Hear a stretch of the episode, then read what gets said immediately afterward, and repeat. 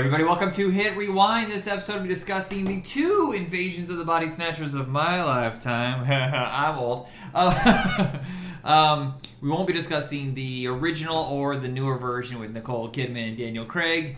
Uh, we're doing the 78 and 93 versions. I'm your host, Michael, and Kersey's on the other side. Hey, how's it going? Was that was a long meandering opening, but I think I kind of got it right. No, that makes sense. I think it was good. I, li- I, I love this part of the podcast where we criticize ourselves in real time right at the onset. we like lower everybody's standards. All right. So this is the first time in a we, while. we, that- we fine tuned live, guys. This is, this is all. I don't. This is all planned. To tell you the truth, I like raw recording. I don't like overly processed, overly edited. Uh, there was a show I did when we first started for years called Video Night where the guy who edited it just took out every single little piece of uh, non-essential. Like it was just at a fast clip or whatever like that and i just it didn't feel like a real show to me. It, it felt like it was processed. So i kind of like this part Okay, yes. Oh, well, there you are. Okay, can you hear me? yeah hi hello this is not good Hey, what the fuck? All right. Well, I mean, there will be some editing in this. okay, so let's get Yeah, to the episode. Yeah, we might have to cut. Yeah. Um, so invasion movies, of course, been very popular for a very long time. There's the Puppet Masters, the the Robert Heinlein Puppet Masters. There's the Thing, the Blob, and all sorts like that. But Invasion of the Body Snatchers, I think, is the one that's most gone back to and revisited. There's probably another version as we speak. So this is basically the gold standard, the one that they keep revisiting, remaking, and I think the 78 version might be the best version, but the 93 is insanely good, and it's really a shame that the 93 version is the one that was thrown away by the studio. Yeah, actually, I was surprised when I. I, I mean, at first, I want to uh, kind of push back on something you were saying that like you, that um, this one is the movie that gets revisited, which is true um, over movies like The Thing. But I would say because The Thing doesn't really, or, and those other movies that you mentioned don't really have any kind of anything you can update about it. It's just they're just like good movies that are about a specific thing. Whereas like what is so interesting about this concept is that it can be adapted and updated over time, and I think that's why it gets the revisiting treatment. Yeah, yeah. Um, more so than the other ones. Yeah, I was just thinking about it while watching it today. Is that if you made uh, another Invasion of the Body Snatchers, my angle would be that half of our population would be convinced it's a good thing. They would, you know, somehow they, the aliens would start off with like social media or something like that, and then spend a year brainwashing people into believing it's a great idea to get absorbed by these creatures and taken over, and like you know, and they'd be like, celebrities, I'm going into the pod lab or whatever. I'm about to be taken over. You know, I'm live streaming. Yeah, like, yeah, they're gonna do the the pod challenge. Yeah, it would it would be something more like that, like where they could, you know, if it's going to be about uh, today's, you know, commentary, because so the fifth the the fifties version is commentary on the communism paranoia, you know, during the whole Red Scare. Um, Yeah. The 70s version is kind of a mixture of talking about the breaking up of traditional marriage. This is when everybody started having a midlife crisis. It's a whole thing. I didn't know this until recently that there was a wave of movies around this time that were about middle-aged crazy people hitting their 40s and you know buying big vehicles and having affairs or being swingers and stuff like that this is the only one that does it in a more subtle way and non-comedic. See, that's so funny that you mentioned that because that's literally what I was thinking of when I was watching it. Um, that like you know during the '60s, then um, you know the pill and all that kind of stuff. They started to redefine um, what marriage and what like expectations in relationships looked like. And th- I watching it, that was really what I thought of seeing it. But when I was looking at it online, I didn't find anybody talking about that. A lot of what they were talking about was more about the political intrigue um, you know, this is around when Watergate happened, so this is like the the idea of like being afraid of our institution that they might be surveilling us, kind of thing, where it's like that paranoia that, um, you know, the uh, like our institutions are turning against us, which makes sense because the main character like works for the government in a position where you know it it would be like an actual civil servant and kind of like finding this conspiracy that he's unintentionally wrapped up in. So the um, I, I get those, but yeah, the first thing that, that jumped out at me was exactly what you were saying. Well, and the other thing that I was thinking about is the 70s was the age of the guru and cult followings. You know, we had, um, uh, what's the one that was in Oregon? Uh, Sun Myung Moon, I think was uh, the guy. He had a cult like over in Beaverton or something. Um, and then there was Jim Jones. It, it, people were. Oh, in, oh, you're talking about the the Rajneesh. Or, yes. But that Yeah. that seemed to be a wave thing because, like, you know, we had the post Vietnam. Uh, a lot of us were really broken, and some people went and found like traditional religion, you know, getting back to their roots. But then there's people looking for new paths. I mean, we had already seen what had happened in the late '60s with Charles Manson, his little family cult thing. Um, but then there was like more mainstream, like uh, Doctor, uh, ironically, Doctor Spock uh, in real life, who was like the baby guru to teach you how to raise your kids to be whatever, and people were like obsessed with Oh, this yeah, guy during the '70s and '80s. So I, mean, I wonder if that's an intentional joke that Leonard Nimoy, who played Spock, is playing a guru like Spock. Yeah, it is very much like traditional family values kind of guy. Um, and again, that's another thing that like jumped out at me. Is like to me very clearly, and I don't under, under realize I don't understand why I'm not seeing this online when looking up discussion groups about it. That it really does have to do a lot with uh, relationships. Yeah, it's. And here's the thing: is that that's the kind of stuff when you say, "Oh, this movie's very dated. It's of its time period." I like that when it's talking about what's going on in that era, not oh.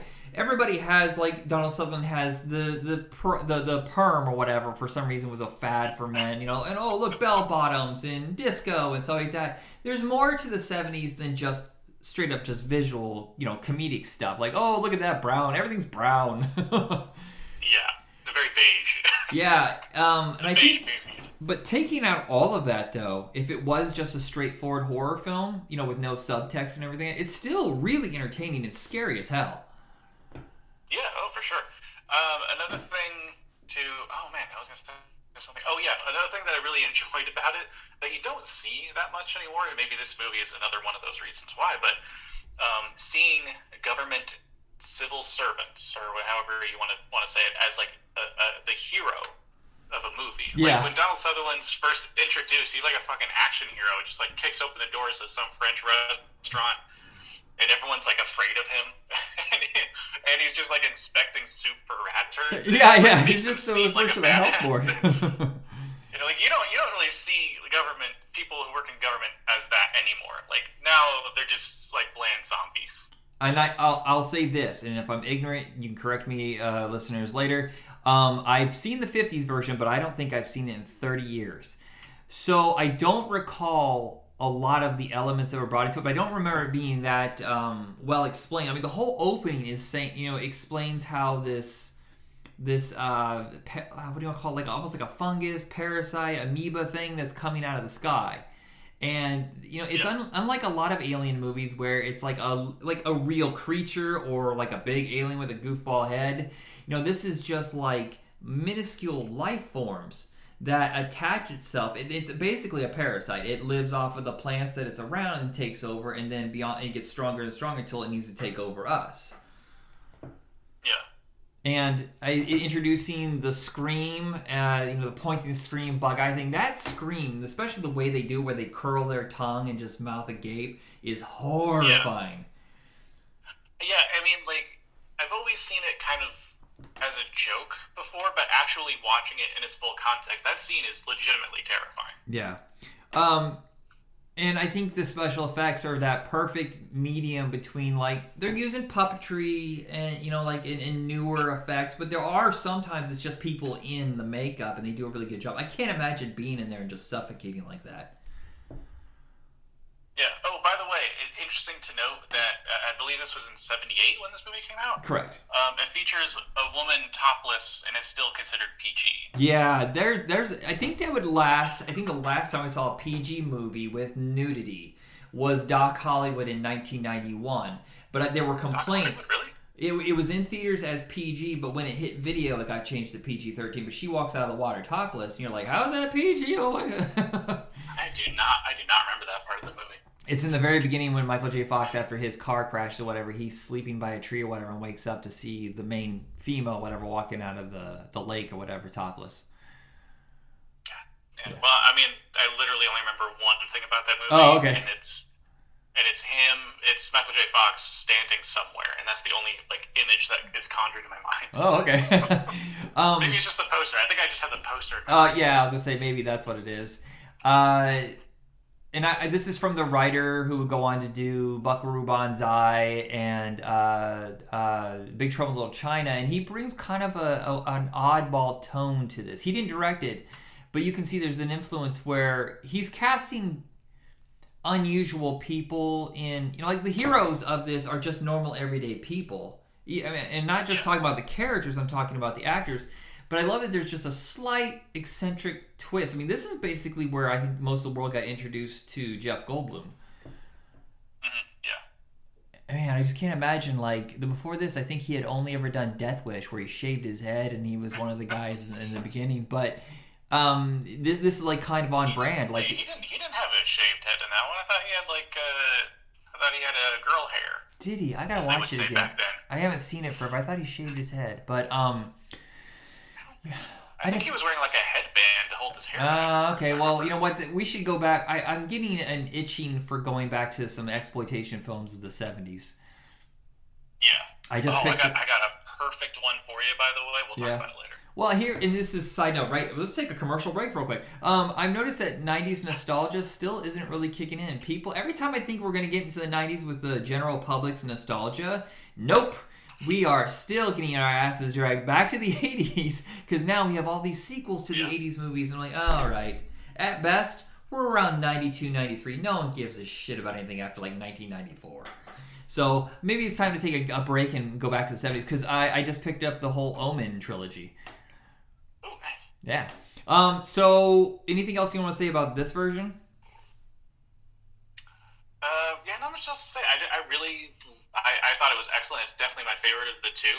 Uh, I love um, having sort of like the everyday common people as sort of like heroic characters, and not only just in the type of job that they have, but also just like, you know, Donald Sutherland looks a little schleppy. But Yeah, he- that's like that's your hero. That's your protagonist. That's the, the person that you're identifying with, and you don't really see that much anymore. So it's a really it's a really interesting, really well made uh, movie that I would highly recommend. Oh, I think is interesting is that both movies are about families being torn apart. One literal, and then one like figurative. Like they're just they're so close to each other and they're such good friends, and they rely on each other. And watching them get torn apart, I think hurts more in this one than it does in the '93 version with their literal family because you don't spend a lot of time with the parents really. It, the, now the brother and sister that one hurt.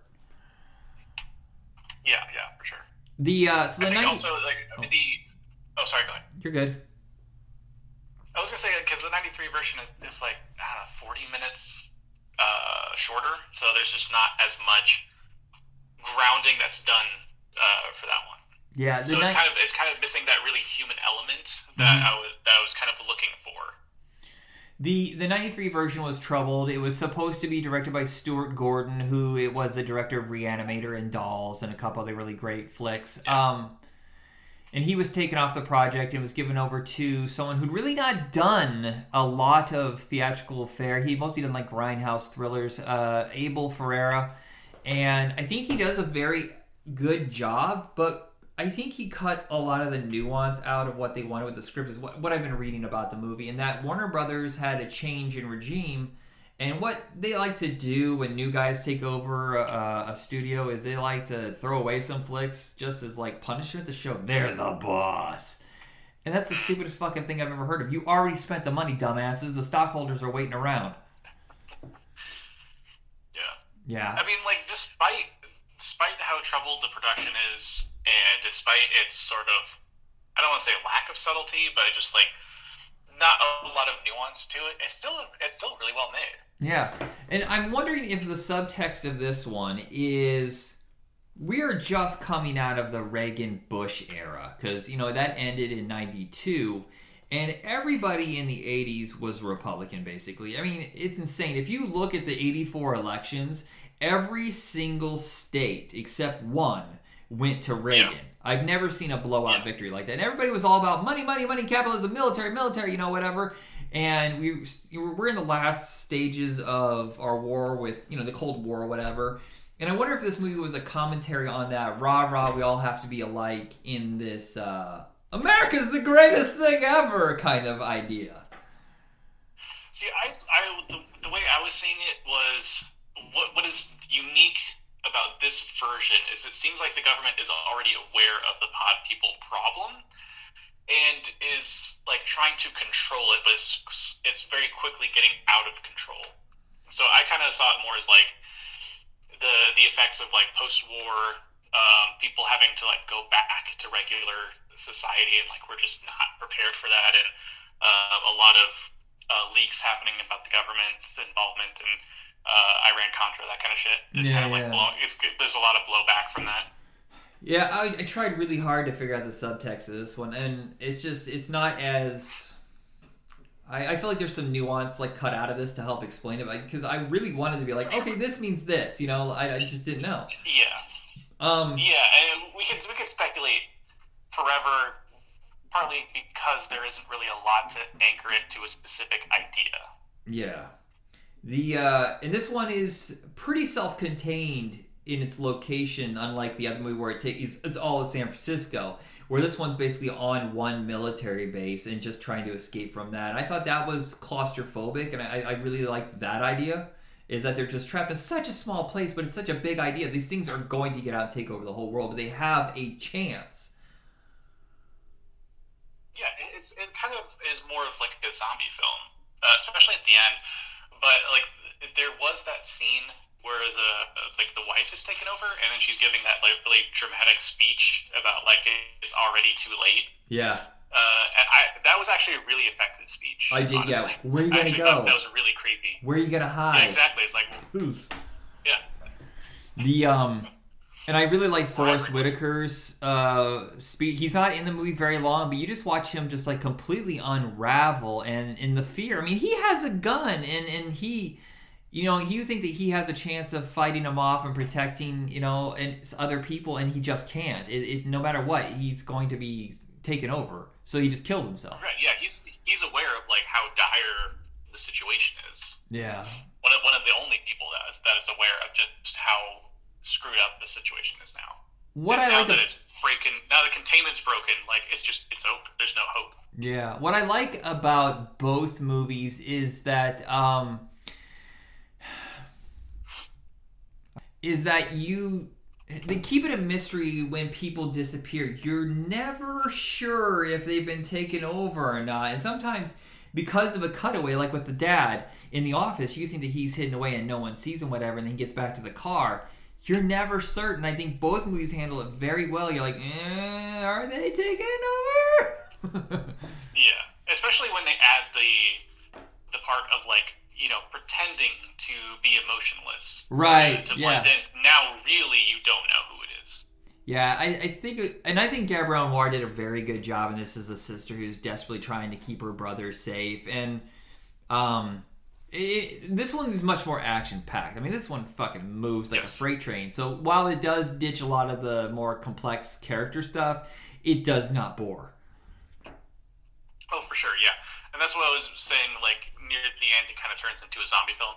Yeah. It does have that sort of excitement to it of trying to just escape a horde of um, I don't know if you want to call them infected, just pod people, escaping a horde of pod people who have the intelligence of human beings, or maybe even more intelligent. And that's kind of what makes it more terrifying. Yeah, they explain in the first movie that they collect all of their memories so that they're not really lost. And I'm like, eh, but you know, it's the, the argument that I've seen in horror movies, like where if you're bitten by a zombie and you're taken over, or you're bitten by a vampire, are you still you? Do you still have a soul? In quotation marks, you know, that's Yeah. that brings up that kind of question.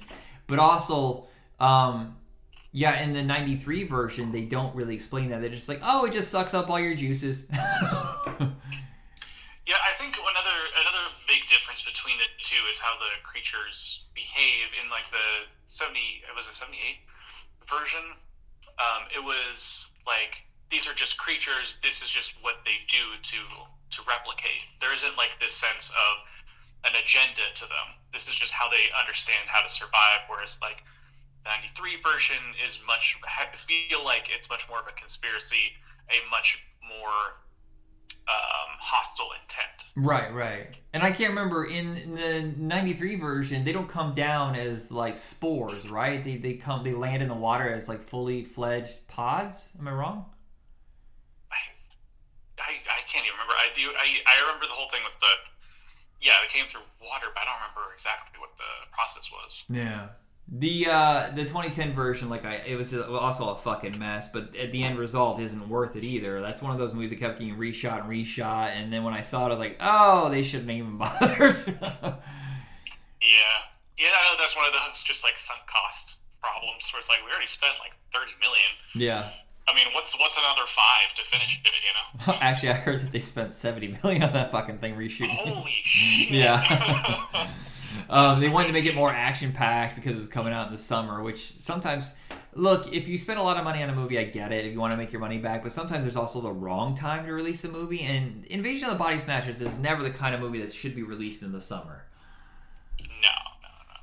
All right, anything else you want to say about these movies before we go? No, I recommend both. Um, yeah, just beware. The second one is, uh, yeah, a little bit of a mess. It doesn't have as much like character development. It doesn't have as much explanation of what the creatures are, and there really isn't a lot of mm, like metaphor in it either. So, you, but you can just kind of take away what you want out of it. So there's that element to it. Mm-hmm. But it, it's interesting. It's just not as good. Yeah. All right. So that's it, everybody. You know where to find us, and uh, have a good night. Good night, folks.